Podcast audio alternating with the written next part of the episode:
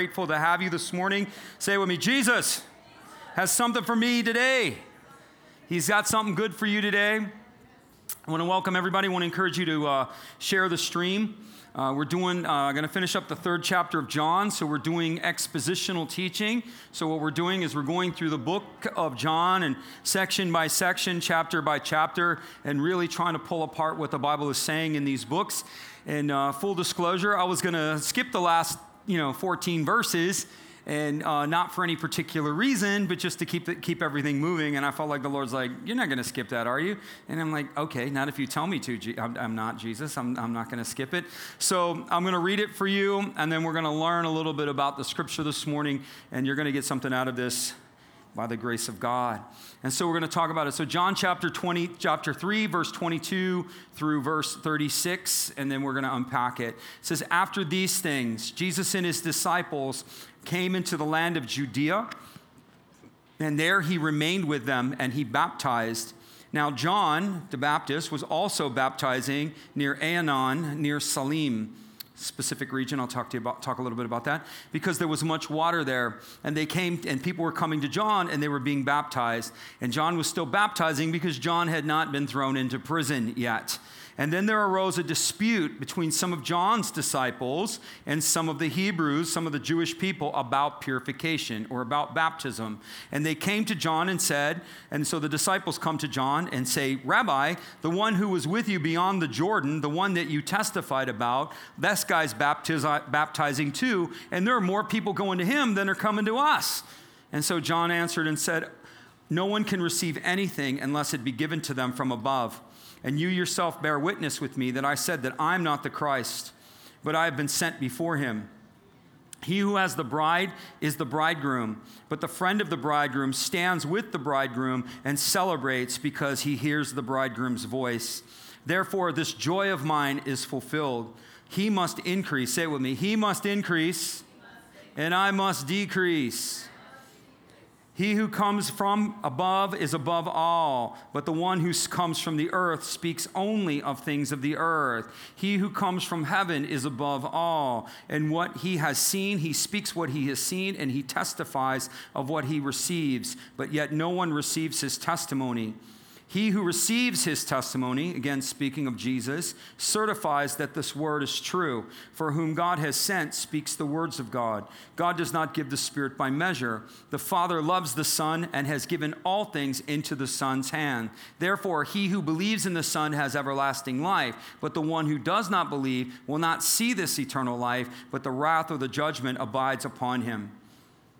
And so, what's happening here is um, it says, after these things. After what things? Well, the third chapter of John breaks down a little bit like this Jesus goes into Jerusalem and he celebrates Passover. So, he's in Jerusalem for the feast of Passover. He's there for a few weeks and he's there and he's waiting and he's hanging out. And then, at, while he's in Jerusalem celebrating the feast of Passover, he has an encounter with a priest named Nicodemus. That was last week. And so, he had, and after, after the after the Passover and after this uh, two hour discussion with Nicodemus, Jesus goes to a place called Bethany.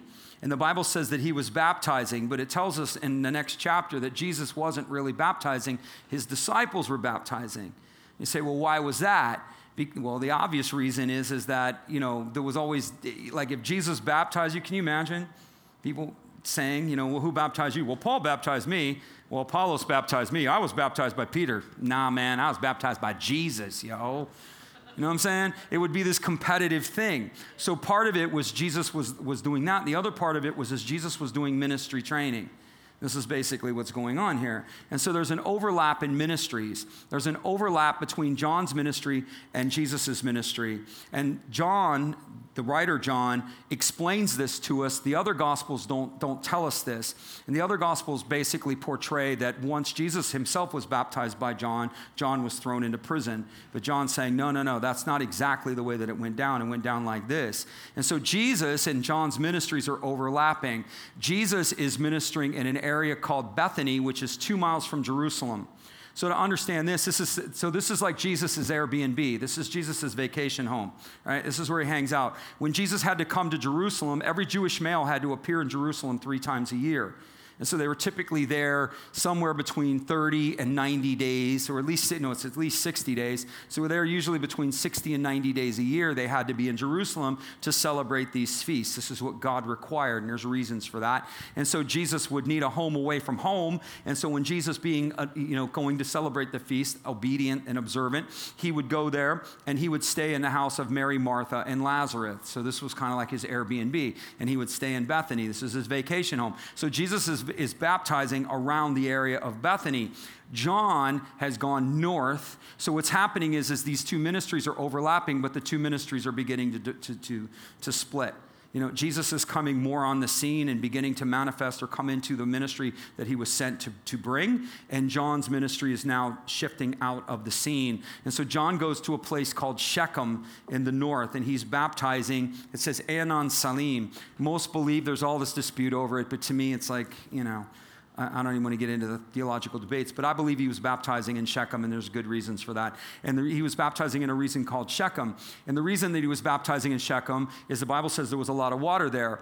But the thing to understand is that John was a prophet, right? So he's a prophet. And so everything John did was prophetic. And so Jesus said, Of all those born of women, there was none greater than John. Of all the prophets, there was none greater than John. So John, in Jesus' opinion, was the greatest of all prophets. John goes to Shechem because Shechem represented something to the Hebrew people. Shechem represented something prophetically in the scripture. Shechem is the place where uh, Joseph's bones were buried, right? So when they came out of Egypt, they took Joseph's bones. If you know the story of Joseph, Joseph said, Don't leave me in Egypt. When you all come out of Egypt, make sure you take me with them. And so they took Joseph out of Egypt. They buried him in Shechem. Shechem is also the place when the Hebrew children were getting their inheritance. So they come into the promised land, and Joshua was giving them their inheritance. And it was at this location where Joshua said, Choose you who you will serve. So Shechem is a place of decision right? And so it was a place where God said, where, where, Joshua brought them in and said, Look, if you want to go serve the gods of the culture, go serve the gods of the culture. If you want to serve, if you want to serve the Lord, serve the Lord. But stop being divided with your attention. Make up your mind.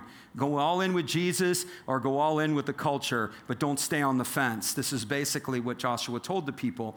And so it was at Shechem that he told them that. So Shechem is a place of decision.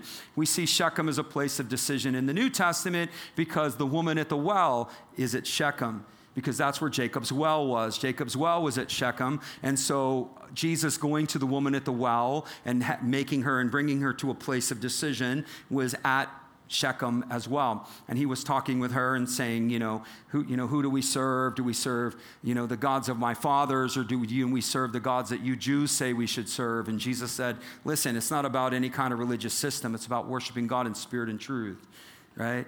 You're looking at the wrong thing. You're not, you need to look to the person right? And through the person comes the reality. And so Jesus brought her to a place of decision. And so what John is doing is he's making the people understand at Shechem, he's saying, you guys need to choose Jesus.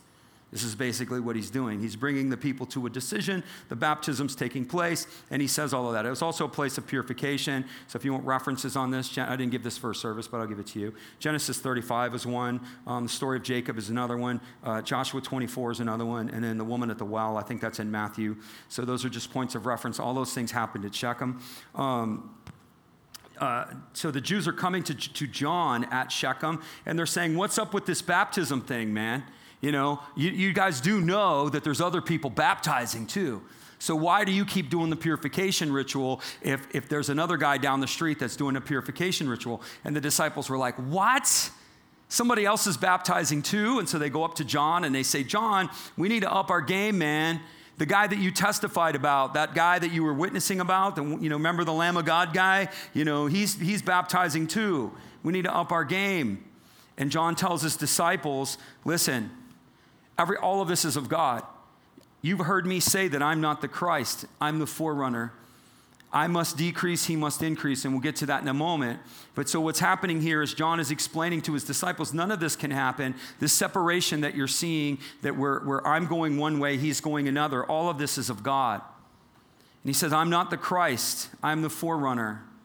And this is an extremely, so in this chapter, there are two very key places where John will illuminate something to us if we're paying attention. The first thing that John illuminates to us is that John knew who he was. It's the first thing. John's like, Look, I'm not the Christ, I'm the forerunner. And so John lived his life based upon a purpose that was based upon his identity, that was based upon his mission, his mandate, all of those things. So John knew who he was. Probably the most important thing, or one of the most important understandings that Christians need to have, is who they are.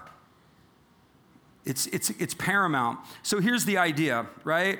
So when you give your life to Christ, if you're outside of Jesus, you're outside of everything. You're outside of covenants, you're outside of salvation, you're outside of promises, and you're outside of the kingdom.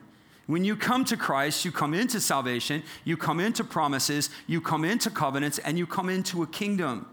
This kingdom is alive, right? This world that Jesus brought with him and said, The kingdom of heaven is here. I brought it with me. You not only can enter it, you can obtain it, and you can see it working in your life. It's a real kingdom. This kingdom that Jesus brings, most Christians either don't understand it or they don't understand the principles by which this kingdom works and how it activates. And this is the issue. And so this is why identity is important because identity opens up for us. It, it, not only it, you know we come to Jesus, we're in a kingdom, but very few see the kingdom manifest in any way right? This kingdom should be operating in your life. You should see power. You should see dominion. You should see victory. Doesn't mean you don't go through things, doesn't mean you don't get hit with things, but it means you get back up and you keep moving. And there, there, there, should be layer upon layer of your life that is being transformed. And the king's dominion is your world is his world. His world is your world. The kingdom is a culture. So the kingdom is not the church's culture. The church creates a culture. The church's culture is not Jesus' culture right? The, the kingdom culture is not the world's culture. The, when, when the Bible uses the word culture or it uses the word world, it means system of thinking.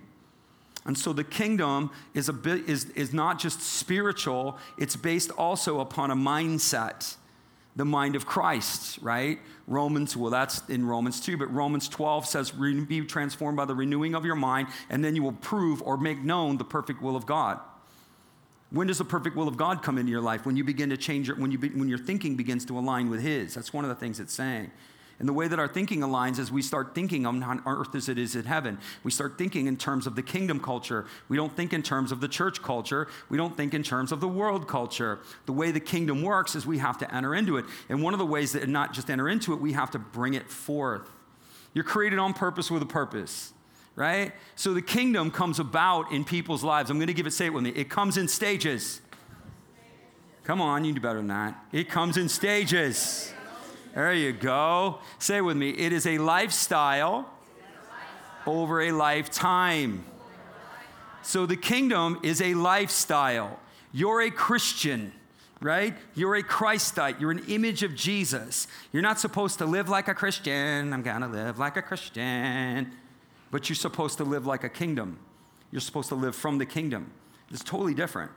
It's not, it's not, a, it's not a system of external controls, it's a, it's a realization of an inward reality because the kingdom comes into us and the, that inward reality begins to dominate our lives. It becomes part of what we are, it becomes who we are not something that we do. People that try to act like a Christian, it's always self management. That's another story. And I, was, I promised myself I wasn't going to get too deep on this, but I'm going to so I'm going to hold it, right? So it comes, it comes in stages. So, what God has created you for, He's created you not only to enter into this kingdom, but every person is created with a purpose. Did you know that? Bible says you're created for good works, good purposes, which God laid be, made known beforehand, before the foundations of the world. So you have a destiny, you have a purpose. Does anybody here believe they were born for a purpose? Yeah? Let's play the other side. Does anybody here not believe they were born for a purpose? This doesn't happen, right? Children know they're born for a purpose. You ask a little girl or a little boy with that, what, you know, oh, mommy, I want to be this or I want to be that. They all, they all sense, they have this sense of purpose in them. And the reason is, is that we are created with an eternity within our heart. We are created by God with this sense of purpose. We never know what this purpose is, but the way what God wants is us in the kingdom and fulfilling our purposes inside of the kingdom. Now, when I say that, here's what happens. Uh, and this happens often, is that people get this sense of purpose and they're like, I'm off to my purpose. And they think that the, the line between here and your purpose is a straight line. It's not. It's not a straight line, right? You're never going to get a clean run at your purpose. The devil's not going to let you. That's, that's one of the reasons. But th- so the idea is to understand that you have a purpose. It's my grandson. You have a purpose. I'm like squirrel. There's my, my daughter. Anyway, my bad. My bad. My bad. There's my son-in-law. There's like, so, uh, so the purpose is, so God's purpose is for you is for you to come out of darkness and in, out of darkness and into light, right? To come into covenant, to come into promises, and then to come into purpose. And this is part of this is part of what this is the meaning of life, Christian. I'm literally giving you the meaning of life. What does it all mean? I'm showing it to you. You're created by God, for God, for His purposes, for His, His, His reality. What does that look like? Well, that's, that's what I'm going to try to talk to you a little bit about.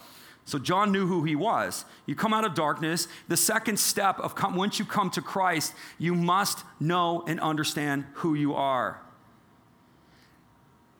Look, so I said it, I'm trying to think about the way I said it really good in first service. I'm trying to think of how I said it, but I'm, it's going to come back to me. The way that, the way that you, look, you, you don't need to change at all. You can be loved and accepted by God. You still get the warm fuzzies. You still love. You're still part of His family. And you'll be like 99% of all believers who really do nothing, who really pursue nothing, and who never ever come into an understanding of how God has made them or why God has made them. Nor they did, and they're always empty and not being able to find their way. You're perfectly fine with that. So, what I'm telling you, you don't have to do. But what I'm telling you is the gateway. And what I'm telling you are the keys to how the kingdom works, right? And the first step is, com- is coming to Jesus. The second step is understanding who you are. Most Christians don't understand who they are, right? And if they do have a vague understanding of who they are, they don't really understand the meaning of what that truly is. So most Christians you talk to, I'm a sinner saved by grace. They'll say something like that. We don't use that language around here. Why? Because the Bible doesn't use that language. It says, by grace you are saved, but it never calls us sinners saved by grace. The Bible's language for the believer is sons and daughters or children of God right? So the first thing you have to come to understand is that you are a son or a daughter of the highest. This is why we whack you with it every single week. You're a son and daughter of the highest. Because if you don't understand who you are, nothing happens. And what does it mean to understand who you are? It means this becomes the filter of your life. Every this is what it means. When you begin to understand who and what you are, this is the first step because now you under now you, that becomes your grid. What does this look like? It looks like this. Kevin, you're a husband. No, I'm a son who's a husband. Kevin, you're a pastor. No, I'm a son who's a pastor. You're a father. No, I'm a son who's a father. My, my relationship and my identity as a son precedes everything. That is the filter in the grid that my life flows through. Not my occupation, not my identity, not what somebody else tells me I am, or what other people think I am, or what, it, what I even think of myself. My opinion of myself is irrelevant. I didn't call myself son, he calls me son. You understand that? I didn't give myself that title, Jesus gave it to me. And so, for me to accept any title that is not the one that he gave me is to diminish myself beneath the standard that he's established over my life. So when you see yourself any less than a son or a daughter, you are diminishing the standard by which God has established you.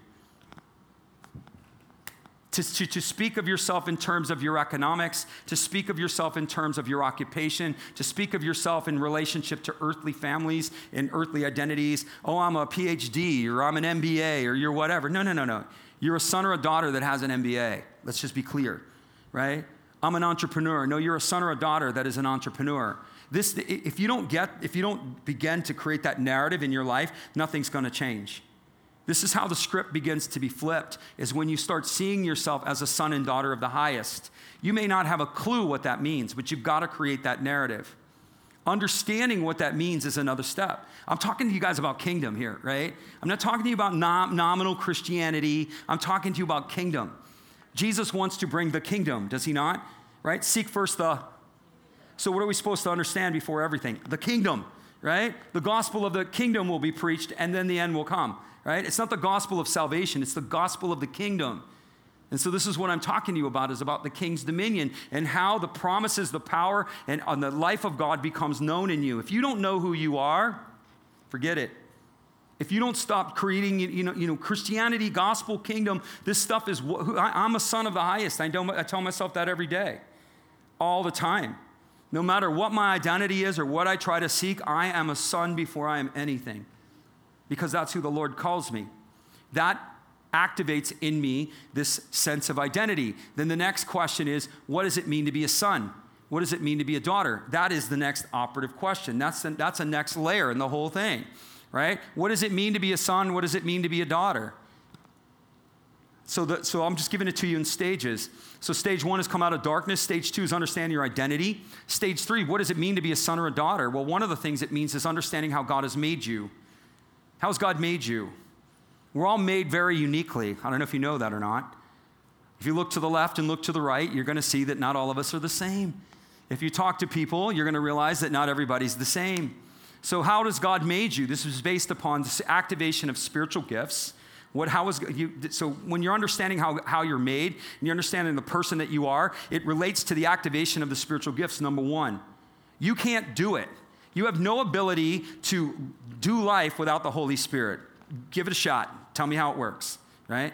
You think you can do it without the Holy Spirit? Good luck, right? The only thing you're going to do is waste time because you can't do it. You've been given the Holy Spirit. And so what happens is, is that we need to learn to understand spiritual gifts. We need to understand our hearts. Every one of you in here, things matter to you that don't matter to the person next to you. You're like, I can't believe that. I can't, I can't believe that people don't believe the same or don't feel the same way that I feel. Well, they don't. Each one of you has a different passion, a different heart set. Some of you care about this. Some of you care about this. Some of you care about that. Your heart. So it's understanding spiritual giftedness. It's understanding where your heart is coming from. It's understanding your abilities. What are you good at? You're not good at everything, but you're good at something, right? Some of you are front end. Some of you are the ones who are out front. Some of you are on the back end. You know, you prefer the administrative and that kind of, it doesn't matter which one. One cannot do it without the other.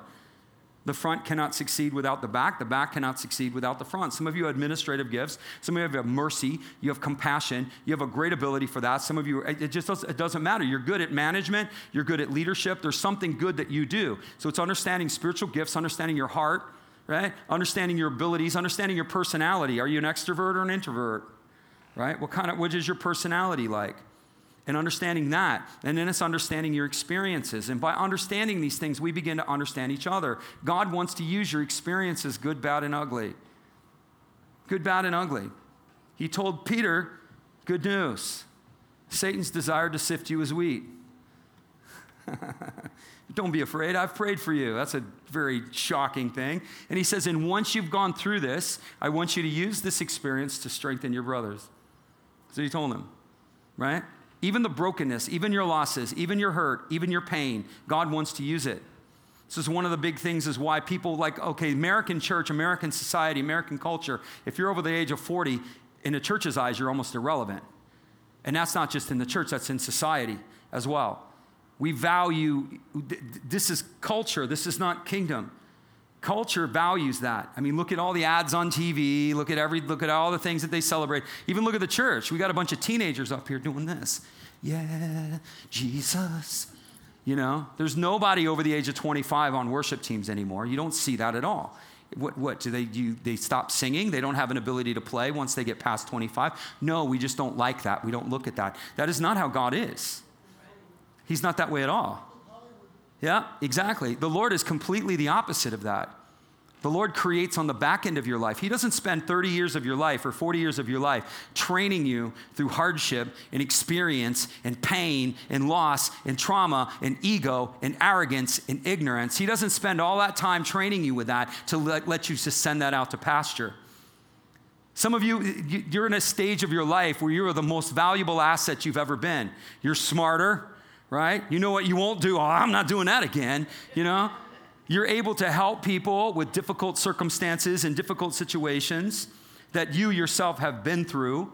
And you're able to bring comfort, you're able to bring counsel, you're able to bring, you're able to bring a weight of life to, to a circumstance that you couldn't do when you were in your 20s. You know, I use this message all the time. I had one guy and he was in his 20s and he said, Well, age is not an indicator of wisdom. And I said, That's true. And I said, But neither is youth an indicator of innovation. He was like, You know, we think, we think that if somebody's 25 years old, they're innovative, right? Pfft, really? Most of the problems happen because they have pastors that are in the pulpit way too young. Way too young. These guys fall out, these guys drop all the time. You know, and there, there's just there's a lot of things in the church, and these guys don't. You know, Jesus didn't enter his office of ministry till he was 30. The Jews would not even allow a priest to enter the ministry until they were 30. Figure that one out. If you were under the age of 30, you know what they told you? Sit down and shut up. You can ask questions, but you're not allowed to minister. That was, that was the Hebrew culture. Why? Because in order to be, in, in order to actually accomplish something in life, you got to have a little bit of a life experience under you. Doesn't mean you don't try, doesn't mean you're not active, but you know, you're, you're not in a position to counsel anybody at 25 years old. You might be able to counsel your peers, but you're certainly not going to counsel me. You know? I mean, sorry, it's not going to happen, right? Whatever you think you are, I'm twice of you right? I know, You anybody got your kids? You know, your kids want to counsel you. They want to start telling you what time it is. I don't know if you got teenagers or not, right? They want to start telling you. And while sometimes the input's good, you know, it's like, okay, thanks for sharing. Thanks for your input. You know, like, yeah, but you don't understand this. And I'm like, dude, whatever you think you know, I know twice as much as you. I've been doing this way longer than you. So just another story. So the thing I would help, I'd try to hope you understand with that. And so you have to understand who you are, that you're uniquely created. You have to understand the kingdom and your father's business. If you want kingdom, you got to understand who you are, who, who am I to my father, and who is my father to me? How am I uniquely made? What is it about my life that carries the weight and the value? Your losses carry value in the kingdom. Your losses don't carry any value in the world, but in the kingdom, your losses carry value. You know what Jesus asks you when you lose? What have we learned, Kevin? What have we learned? Have we learned anything? Yes, we have. Here's some more resources. Go again. That, That's how he is. He doubles down on you. He never gives up on you. You give up on you. The kingdom doesn't give up on you. The gospel doesn't give up on you. The only one that causes you to quit is you. Other people tell you all this other stuff. Jesus isn't like that. You can fail, but we fail forward in this kingdom. And Jesus values the failure. Okay, have we learned anything, Peter? What have we learned? Okay, we have learned that lesson, so we know we're not going to do that again. I'm not going to do that again, Jesus. Right? Value. Peter denied Jesus, he would never deny him again. He would never deny him again. Crucified upside down, gave his life away, said, No problem. The one who denied him and cussed when he denied him. Yeah, would never deny him again. Jesus never gave up on him. He doubled down on him. Said, Have we learned anything? Great. Here we go. Go and do that. You know? You need to get this understanding. You need to understand the kingdom. The kingdom is a culture, and you need to understand your father's business. What is your father's business as it relates to what it is that you do? Not everybody's called to platform ministry. Not everybody's called to full time ministry in a sense of working in the church, but everybody is called to a ministry. Your work is your ministry, your home is your ministry. Every, everything relates to that, right? Wherever you are, you have an ability to serve and seek God in that way. What is my father's business as it relates to my children? What is my father's business as it relates to the business that I'm in? What is my father's business? All of these things help you understand a purpose. A lot of you already feel a purpose. Yeah? Anybody here feel like they have a, you've seen flashes or highlight reels of your future? Anybody know what I'm talking about? Anybody at all? And you freaked out by it, you know? Yeah, come on. You see, you see it, but it freaks you out. If it doesn't freak you out, it's probably not Jesus, right? I see myself, bah, you know, but you have no ability to attain that. You see this highlight film or this, this perspective of God is inviting you into something that could be. That's what it is. It's an invitation. This is potential, Kevin. Do you want to follow me? And we think, I want that. I'm going to race for it. But your purpose, say it with me, my purpose relates to assignments and mandates within the seasons that I'm in. Yeah? So here, I'll give you a couple scenarios that I deal with. People come here, Pastor, I've been saved for six months. Yeah. I just came out of fire starters. I gave a few prophetic words. I laid hands on people. I am ready for my worldwide ministry. This is what they say. And I'm like, well, that may be something that God is projecting in your future, but I can tell you that's not how He operates. You, your, your purpose is not necessarily your assignment in this season. Your purpose is not necessarily your mandate within this season. Someone that's been saved six months, I can tell you your assignment. Learn your Bible. Learn to submit to authority. Learn to serve when you don't want to. Learn to do what he tells you when you don't want to. That's your assignment.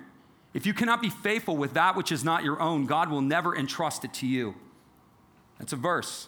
If you cannot be faithful in serving the ministry, if all the y'all that want to be in ministry, if you cannot be faithful in saving, serving under a ministry, you will never be given your ministry. It will never happen.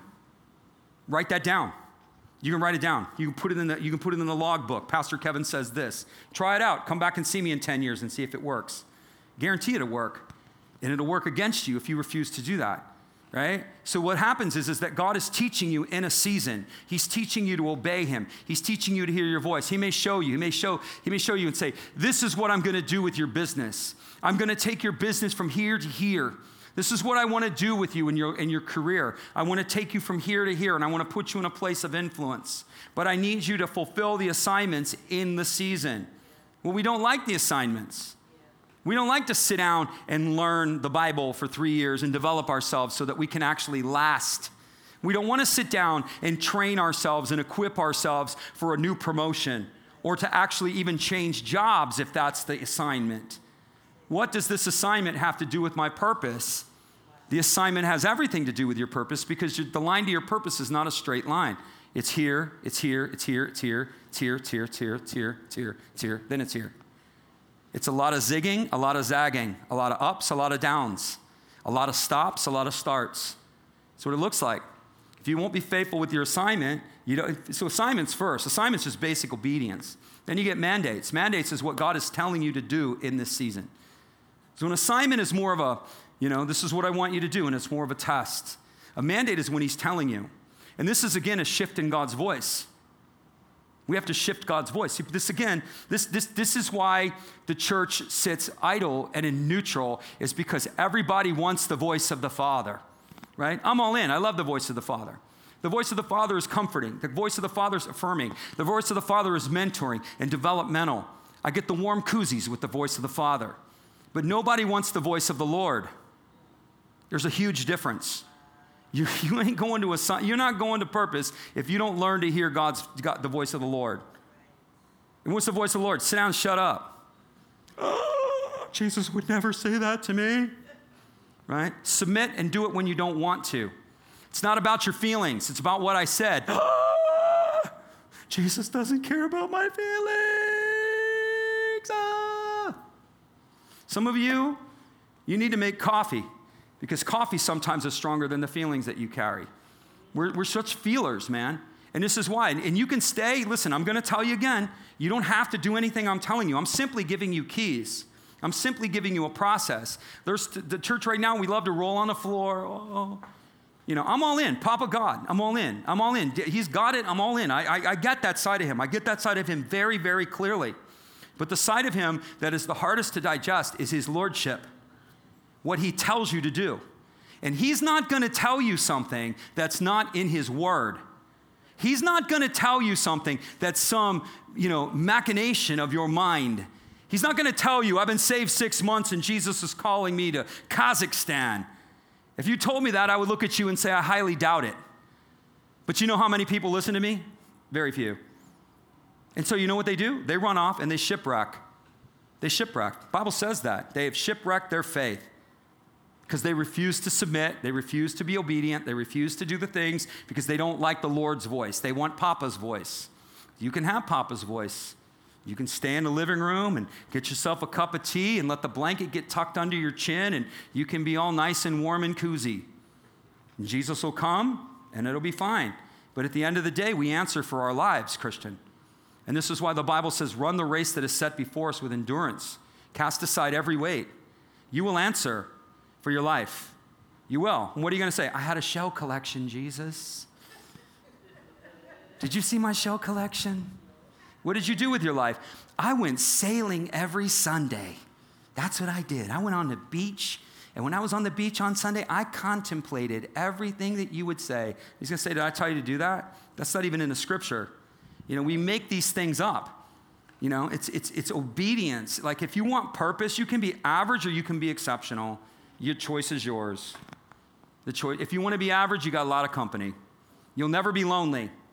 You'll never be lonely if you're average, because there's lots of people that are average, lots of Christians that are average, but you are invited to become exceptional. If you're going to be exceptional, you won't always be accepted. If you're going to be average, everybody will like you because everybody's average. They despise the exceptional. That's right. It's exactly right. And what is the exceptional? Giving yourself onto the things, doing the things. I just met a kid uh, family here last night, I, I, or last week. I can't remember where they were from. Uh, kid's big, tall kid. I mean, it's obvious, but I gave him a prophetic word. I said, "Hey, when you play basketball?" I started bam, bam, bam. I gave him a prophetic word, and I said, "Man, I see you playing for Duke." You know, I was saying all this stuff to him, and he said, "Do you know who my son is?" I said, "No." He's like, he's like, like number one ranked, whatever. This kid that was here. Last, do you guys remember the guy with the beard? If you were here, he had the big tall kid. I don't know if you remember him, but he was here. He was sitting here. So I was talking to him, and I gave him a prophetic word, and, and he said, you know, his number. He's a sophomore, and he's the number one ranked basketball player in the state. That's what he told me. And he said his school of choice is Duke. And I started, and I was like, I said, I, I, I said, I see you shooting, and you're in a Duke uniform. I didn't even know he played basketball. I mean, it's kind of obvious, you know. But uh, you know, he's a big kid. You know, okay, what are you? You know, he's got that, you know, kind of got that lanky basketball feel to him. But you know, and, I, and that's what I was telling him. And he saw, and I told him that. And I told him, I said, don't let pride and ego get in your way. I said, I feel like the word to you is pride and ego. And I said, don't become egotistical. I said, egotistical will work against you. You have to not, you have, to, and I kept telling him, team player, team player, team player. And I don't know, it was a great, was a, was a good word, but like, I don't even know where I was going with that, but just came up. There you go. Uh, so, you know, finding out what your assignment is within the season, for understanding what God is telling you. What is God telling you? What is God telling you in the season that you're in? You know your purpose, but Lord, I'm in this season. What are you saying to me? You know what He's going to tell you most of the time is preparation. When you feel like you're at a standstill and at a stop, or you feel like it's not necessarily a resistance from the enemy, you're standing still, it's because God needs you to prepare something for the next season. It's this inner relationship with the Holy Spirit. But this is how kingdom operates in your life. If you, you God's going to show you your purpose, you can get your purpose pretty quick, right? I'm going to have a fashion line that glorifies God and does all of these wonderful things. Beautiful vision. I, I mean, you told me some of it, and I was like, amazing. That's great. That's a purpose. That's a vision. What's the assignment now? What is He telling you in this season? What is He saying to you? This is your assignment, and this is what you must do, right? And He may say stuff directly to you. Your mandate is you got to stop. Your mandate is overcome your fear. Your mandate is do what I told you to do. Stop thinking, stop overthinking it. Do what I just told you to do. You know, there's all these different things that play into this. And again, I wasn't planning on pulling this out very big, but I was just trying to show you like how this stuff works, how the kingdom actually works, how people how people actually get and achieve the things that God has in their life, or they at least get they at least get attempted, they at least get close to it. Or you can just, oh, this kid, um, he, his dad said he does the work when nobody else does it. That's what he told me. I said, what do you think makes you so good? I said, What makes you? I asked him that.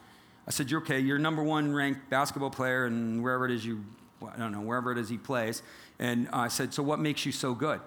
And he said, um, I do what no one else will do. You understand that? He probably has lots of natural gifts, lots of natural abilities, but he doesn't trust in his natural gifts and his natural abilities. He's doing, he's not wanting to be average, he's wanting to be exceptional. And so he's willing to do with other. And he says, and I said, I said, how do your team feel about it? He said, they hate me because I'm a sophomore and I play varsity. And that's when I was telling him, I said, you can't get egotistical. You can't let your pride rise. I said, you got to take the lower seat. I said, even if you're good, lift the other players up. I said, create a team atmosphere. Let show yourself to be a team player and not just some rock star that wants to be seen, you know? But he does what no one else will do. do you, that's the issue. So we have to, we have to be willing to do. What are, what's the basics? Read your Bible, pray, commit and connect to church, financially give and live on mission. When a Christian tells me, oh, I'm in and out of five different churches, or I can't show up consistently to church, I know right there you will never get your purpose. Write that down. It will not happen. God's river flows through those five things. If you cannot run with the footmen, you will never be given the horses. If you can't do the basic things, you will never be given the higher things. So you don't have five churches, you get, you get to pick one or two, right? And you get to decide which one you want to commit yourself to and which one is going to be the voice in your life because churches teach yokes. That's what they teach. They teach yokes. The church that you come under is what's going to be produced in your life. If you're under a vanity church, you're going to be vanity central. If you're under a legalistic church, you're going to be legalistic. If you're under a kingdom church, which is what we are, we will make you kingdom. Amen. Amen. Amen. Come on. and so that's the yoke. That's what you come under. You come under that. You have to decide that, right? If you can't financially give, sorry to say this, this hurts people's feelings, but I'm not trying to hurt your feelings. I'm trying to speak truth. If you cannot financially give and you cannot commit yourself to, to reaching the full tithe, you will not reach your purpose in the kingdom. Write that down.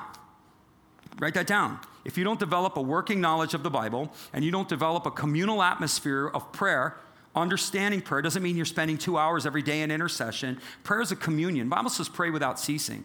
It's a heart of communion and an exchange between you and the Lord constantly. Constantly. And he'll show you people, like this is what happens to me. He'll show me people and I'll start praying for them. I don't even know what I'm supposed to pray for, right? And then I start interceding. But I'm not walking around going, I've got two hours dedicated to my prayer closet. I don't do that. What I choose to do is I could take two hours and go commune with him and go spend time with him and let him speak and let him lead me and let him guide me. And, I, and once that starts happening, I could be there all day. That's the difference, right? So it's reading, getting a working understanding of your scripture. You don't have to be a theologian, but you should understand it. You should have a working knowledge of it. You need to develop a communal atmosphere of prayer, understanding the communion between the Holy Spirit, and, uh, and giving yourself a margin to practice the presence and learn to speak and listen, right? You need to commit and connect to church. You need to financially give, and you need to live on mission. You need to invite some people to Jesus, right? You need to find the broken, the outcast, the, the, you know, the, the wayward, the prodigals, and you need to bring people where they can receive Christ. That's living on mission. So those are the those are the basic elements that need to happen in your life. And once you have those basic elements happening, then God can do something with you. God can do something with you. Right? So where's Joanne? She here? Oh. So let me, share, let me share with you about leading people to Jesus. This is a simple thing. So she does a little thing, and we started sticking it on our Instagram page, and she does church reflections. How, how many minutes is your thing, church reflections? Two minutes, right? Yeah she, she'll, she'll do this and she sends it out to all of her people because she doesn't care if people know she's a Christian or not, right? That's probably the biggest step for some of you is to uh, like let the world know that you actually believe in Jesus, right? And so like she'll, she'll do a little video after church every Sunday and she does church reflections. And she'll talk about three things that she learned in church today in two minutes. And we put it on our page and you probably get between two and 400 views on our page uh, every, um, every week. And she just started doing that. What would happen if all y'all did that? What would happen if all, well, I don't do social media? Right? Social media is a tool to reach people. Is there a lot of poison on it? Yeah. Is there a lot of narcissism on it? Yeah. But, the, but that doesn't mean your voice and the voice of the Jesus can't cut through that. What would do it if you all just shot a video or, you know, or, or something, or, or, even put up a, a thing? Three things I learned in church this morning, you know? I mean, are, are you witnessing to people? Elevate Miami Church. Of course you are, right? I'm not giving people the four spiritual laws. 90% of Christians won't give the four spiritual laws. 90% of Christians are Andrews. They're come and see Christians. Come and see, right? Very few can give the full gospel. This is why this, this method this method is important of teaching people how to win people to Christ. But the truth is is that most people come to Christ when somebody invites them to church. That is a statistical fact. People come to Christ, the old boys say, on the arms of a loving friend and they come to a place where they can hear the message, they can ask questions, they're around other people, right? That's, that's just typically how people do it. If you can, you can go out and proclaim the gospel and give people four spiritual laws and walk up to people, hey, go for it. But most of the time, your friend circle, your family circle is going to be your immediate ability to witness. And all you got to do is come and see. Like today, we're doing family portraits. Come and see. You know, come and see. We do, we do events. Oh, if, if you partnered with the four or five events that we do throughout the year and you made it intentional to invite five people just to those events, you'd get one or two. You'd get two or three. And you're living and working on mission. This, is, this stuff is inexcusable for us. It's so simple. It's so simple. Every week she's telling everybody, reflections I learned in church this morning. You know? I mean, it's, it's a witness. You're, you're, you're giving things out. People, you know, so it's just, it's just little little ways of doing this. So I'm, again, I'm talking about purpose, and I'm, I'm going over, over time, but y'all like purpose? Y'all like new purpose here? Right? You must be a purposeful group. So Bible says, cast aside everything that gets in our way. This is the idea. Whatever gets in the way, get rid of it. Right? One of the things it talks about too, one of the things that's necessary is not just understanding these things, but also understanding getting rid of your junk. Y'all got junk? Let me help you out. Y'all got junk. Right? Anybody here got junk? Right? We're going to see who the liars are in the room right here. you all got junk. You got emotional baggage, you got hurts, you got hangups, you got habits. working through that stuff, healing that stuff, ridding yourself of that stuff, going through that, those all of those things that encumber you. And that's another conversation. But working through that, hindrances, obstacles, things that get in your way, you know, wasting time, whatever, but dealing also with the emotional junk and the lies that you believe. You don't believe you're good enough. Who told you that? Right? You don't believe you can achieve it. Who told you that? right? There's all kinds of things. We got to deal with our junk. Bible says get rid of it. So this is again moving into purpose. John understood how he was. This is what kingdom is. What a beautiful thing to have a groom. Can you imagine? You know, this is a dream. We see some of it. It's already happening. You know, we're already seeing fruit from this. We're already seeing things coming up from the ground. Is it a, a whole group of people that move with kingdom? What? You know, they come, people come and encounter and they come to elevate and they're like, what kind of church is this? I've never been around people like this before. And that's exactly the point. Why? Because it's not religion, it's not church culture, it's kingdom. And everything that happens here is kingdom. And it's this movement in and through, and it's the fluidity of the kingdom, right? And all things are being added because the kingdom is being sought. All things are being added because we're moving in the rhythms of the kingdom. What a dream, right? Amen. Come on, Shirley. Amen. He uses this language. I'm going to really run, I'm going to basically buckle up because now I'm going to auction off the rest of this chapter. So here it is. So he uses, he uses the language bride and a bridegroom.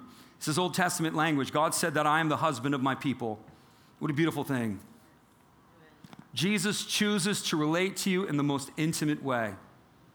He chooses to be called a husband to you. He chooses to bind himself to you in the most intimate way. So, what's the message? Jesus loves you. God is for you, right? He chooses to be, to be known to you and to allow himself to be known of you. Your cat may not want you, your dog may not want you, you may not want you, but Jesus always wants you. Always. You are loved because he said so. You are worthy because he says so. He loves you. And so John is saying basically the bride and the bridegroom, he's using this language, and he's trying to get the disciples to understand these people belong to Jesus. They don't belong to me, right? Narcissistic American church, we think we're all about the rock star. There's one rock star, and his name's Jesus, right? And the pastor should never overshadow it. I'm a light, he's the sun, right? I can give a direction, but he can dispel darkness. Big difference. Big difference, right? We're all lights, but he's the sun. No one can shine as brightly as the sun. I might be able to show you a way, but this is the one that you need to look to because he's the all in all. he, says, he said, I'm the friend of the bridegroom. The, job's, the job of the bridegroom, the friend of the bridegroom, the best man is to teach the bride who, is, who, her, who her betrothed is. He loves you. He's compassionate. He's generous. He's not against you. He's a king. He's a Lord. He'll fight for you. He'll die for you. He hears you. It's, it's to get the people to fall in love with Jesus and not fall in love with the pastor. It doesn't mean the pastor, and I say that, pastors are like, well, what does that mean? It doesn't mean that the pastor doesn't have honor or the pastor isn't respected or dignified, but the pastor should never be elevated above Jesus. You understand? We, in America, we go to churches not because of the content of the teaching, we go for cool hair, right? Ooh, he's got cool hair. Ooh. I told First Service, I'm all in. If I had hair and I had more hair, I'd have a new hairstyle every other week. I mean, I'd have a mohawk, a faux hawk, and a mullet, man. I'd be like, what? You know, I'd be blinging my hair too. But there had to be something about my hair. There's got to be something behind my hair, right? It's not about all of these sort of externals. It's there's got the substance is Jesus. And that needs to be emphasized every single week. Jesus, Jesus, Jesus, always and forever Jesus right? And so it's not about vanity. It's not about, you know, if he's got his shirt unbuttoned down to his navel, you know, or how ripped the pastor is. Oh, he's so ripped. Maulin, you went physical, all that stuff. There's nothing wrong with that, but that's what we front with. Th- those, are, those are accessories. We front Jesus, man. Jesus is, is the all. And so he tells them that no one knows the things of heaven except the one who came down. This truth, he's saying, well, I can only teach you earthly things or what I know. Jesus can teach you eternal things, right? He has revelation, he has the keys to the mystery of the realms that he created.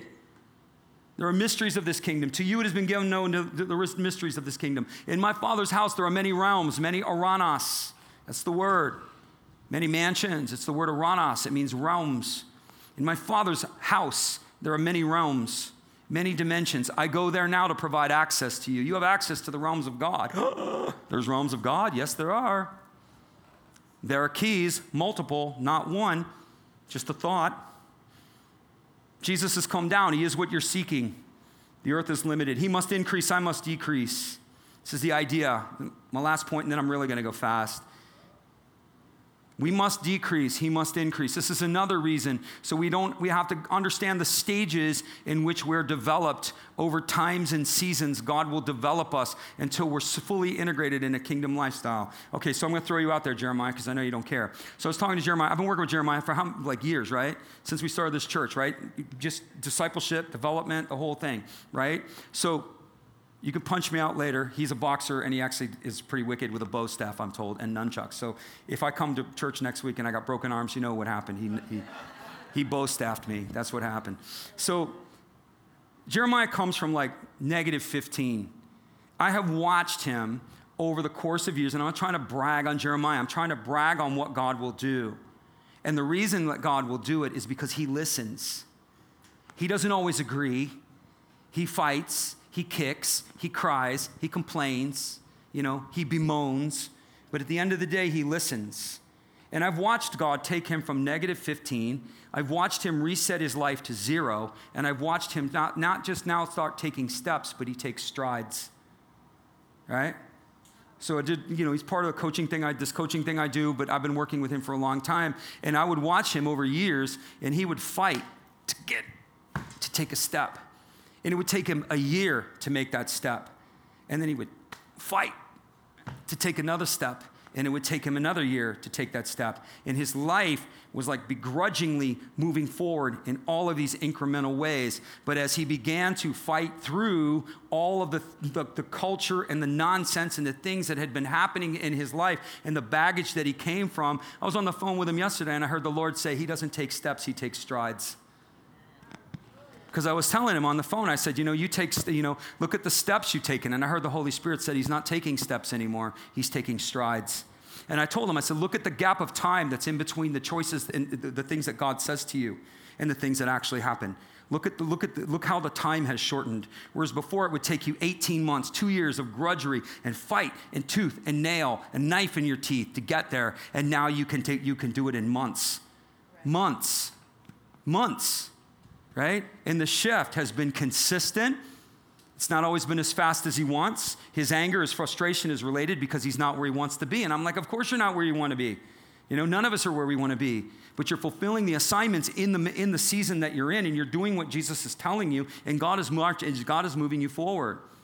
You know, and again, I don't say that to brag on him because, like all of us, he's still got a lot of areas to work on. But from if you understand where he came from, and what God has done in his life. You wouldn't even recognize him if you saw him when I first met him, right? But he's but the, the, credit that I give him is not because of any perfection externally in his life, but he wants change so bad that he's willing to do whatever, whatever it takes. The kingdom is for the desperate. Deliverance is for the desperate. It's not for those who want it, it's for those who will do whatever it takes, whatever's necessary. I've said the same thing to him, to many, many other people, and they don't listen to me. You know, it's not because, again, I'm a guru. I'm just telling them what the kingdom's, this is what you do. This is what you do. Do this, do that, do this, do this. I don't want to do that. Oh, that doesn't sound like a good idea. I don't want to, okay. Not my circus, not my monkeys, you know? So I, I, I say that to just illuminate that picture that this, this kingdom works, not because of Jeremiah. He's just an example that's sitting in front of me. This, this works on all scales. I've seen this work many, many times because the kingdom is alive and the kingdom is real. The other idea is that it's got to be fully integrated. You must increase, he must increase, I must decrease. Your life has to become fully integrated. Most Christians never fully integrate their life. Jesus is Lord on Sunday, but he's not on Monday. Huh? I'll give it to you. Looks like this. Say five key areas, three realms, three functions key areas of your life, your faith? Do you, do, you, do you live the gospel as Jesus tells you to, or do you live the gospel as you interpret it? As you think, right? Convenient Christianity. I told first service, we've got to get past the point of asking, Lord, I, Lord, what are you asking of me? What are you asking of me? And we've got to move to the place, Lord, what are you telling me? Because asking denotes this idea that I can disagree with it if I want to Well, what are you saying, God? Jesus, what are you asking? Well, I don't know. Let me check my schedule. I don't know. If I don't have anything going on, I might do that. You know, but please understand, I've got prior commitments. So I know you're asking this of me, but I don't know if I really can. That's where we are. Lord, what are you telling me?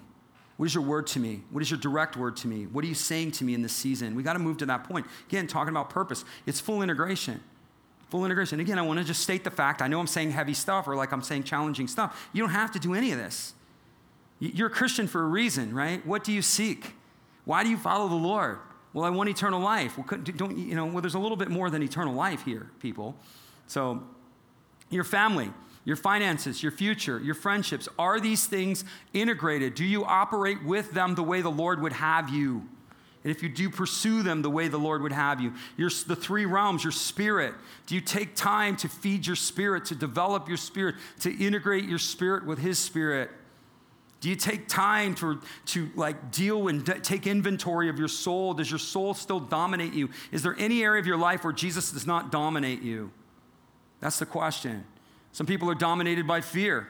Some people are dominated by anxiety. Your emotions are Lord, and Jesus is not. I'm not talking about experiencing normal emotion. I'm talking about when anxiety grabs you and you can't move. I'm talking about when fear grabs you and you can't move. Fear is your master. Jesus isn't. And there's a reason why fear is your master, and that's, the, that's another story for another time. I'm simply trying to show you what needs to be integrated. Your body, this is a big issue for modern American churches and modern American Christians. Your body doesn't belong to you. this is hard. This is hard. you mean I can't move in with my boyfriend? Nope. Not if you're a Christian. No, you can. All things are lawful, not all things are profitable. You're not going to succeed that relationship, God will not bless that relationship. You're not going to hell because you're shacking up with Jim, but God's not going to bless it. And you can write that down. You can write that down. He will not bless that. He blesses the covenant of marriage, He doesn't bless anything else, right? Fornicators and adulterers, God will judge, or they're under the judgment of sin. God's not judging the person, He's judging the sin. Another story your body. Your body doesn't belong to you. Bible says you were bought with a price and your life is not your own. If you want kingdom. Or you can be a carnal Christian, like Romans says. You're believers, but you're forever bound to the passions of the flesh, the wills and the whims of your will, and what you think, and what you know, and what you want. You can be a carnal Christian, lots of those. Or you can be a kingdom Christian, where my body doesn't belong to me, it belongs to Jesus. My body is the temple of the Holy Spirit. Doesn't mean I'm perfect, doesn't mean I do everything right, but it just means I'm not, I'm not giving myself license to do things. I'm just not doing it. And to the best of my ability, I'm going to align my life, my body, my soul, my spirit to the things that matter to Him. This again is integration, Christian. This again is kingdom, right? This is how we get there.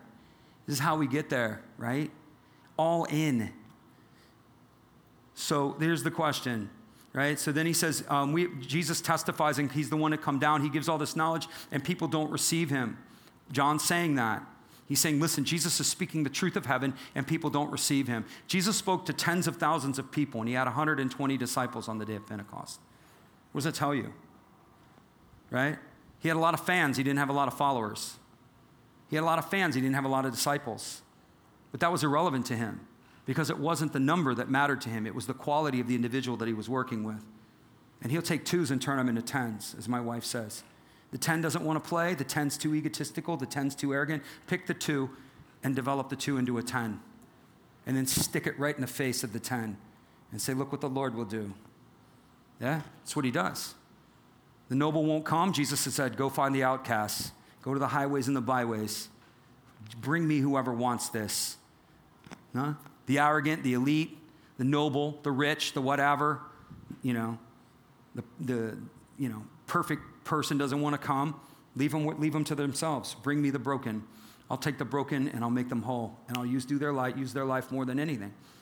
This is what he's telling them. People don't come because of ignorance and arrogance. That's why they don't come.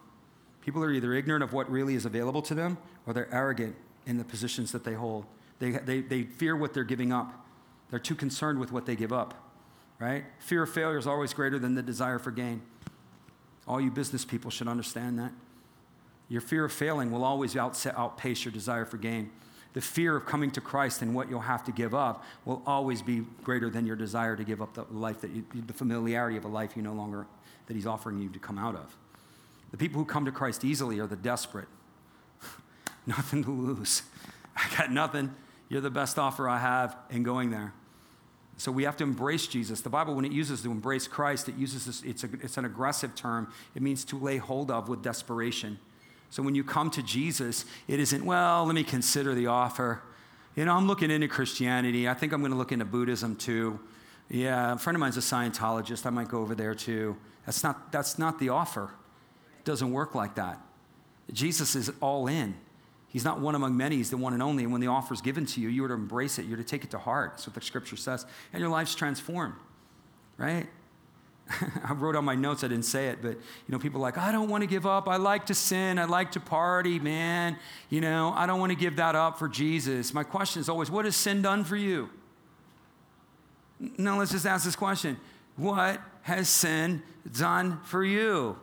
Except destroy you, give you something itchy, right? Destroy your relationships, destroy your mind, destroy your body, destroy your business. What has your selfish behavior and your sinful, willful actions produced?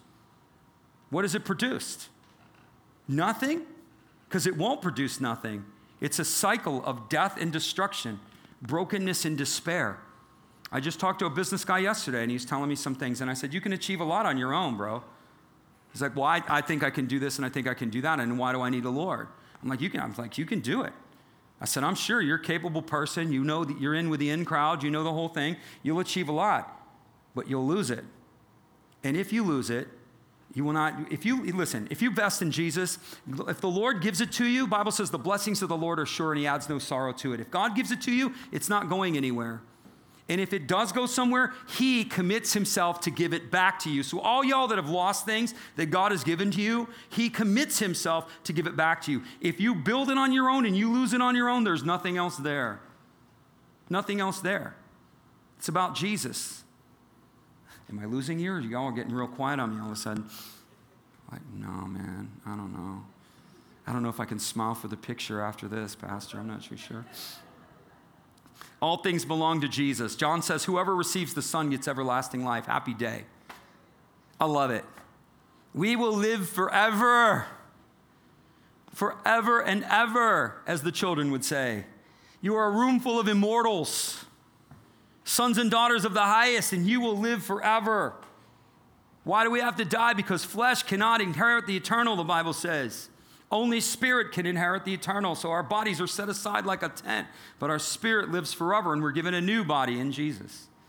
Right? Some of you get to pick your model. What I'm asking the Lord. We get, you know, do I get the Ferrari version? You know what I'm saying? You know, it's like all this stuff, but you live forever. You live forever. What have you to fear? Huh?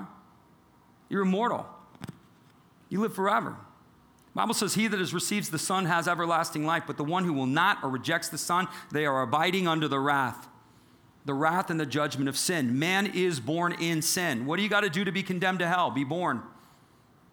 Every human being born on the planet is under condemnation of sin. Every one of us. This is why Jesus is Savior. He became like us and as us to save us from the iniquity that was in us. The iniquity is the iniquity of Adam. It is the transference of sin. This is what condemns us. Smoking, drinking, and chewing doesn't condemn us. The iniquity of our bloodline, descendant of Adam, is what we're condemned. We're all condemned. All have sinned and fallen short of the glory of God. Right? All we like sheep have gone astray, and the Lord has laid upon Jesus the iniquity of us all. Our problem is iniquity. That is the sin of condemnation. We must be born again. The only way out is Jesus. It's not Buddha. It's not Islam. You know, it's not L. Ron Hubbard. It's not Krishna.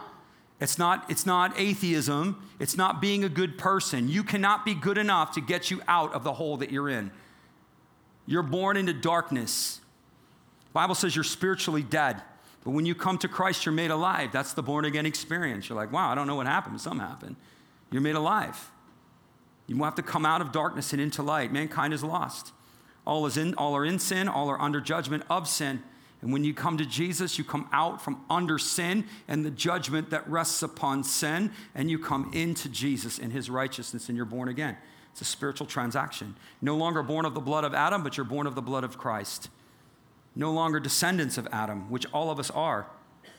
All of us are descendants of Adam. We are born of one blood.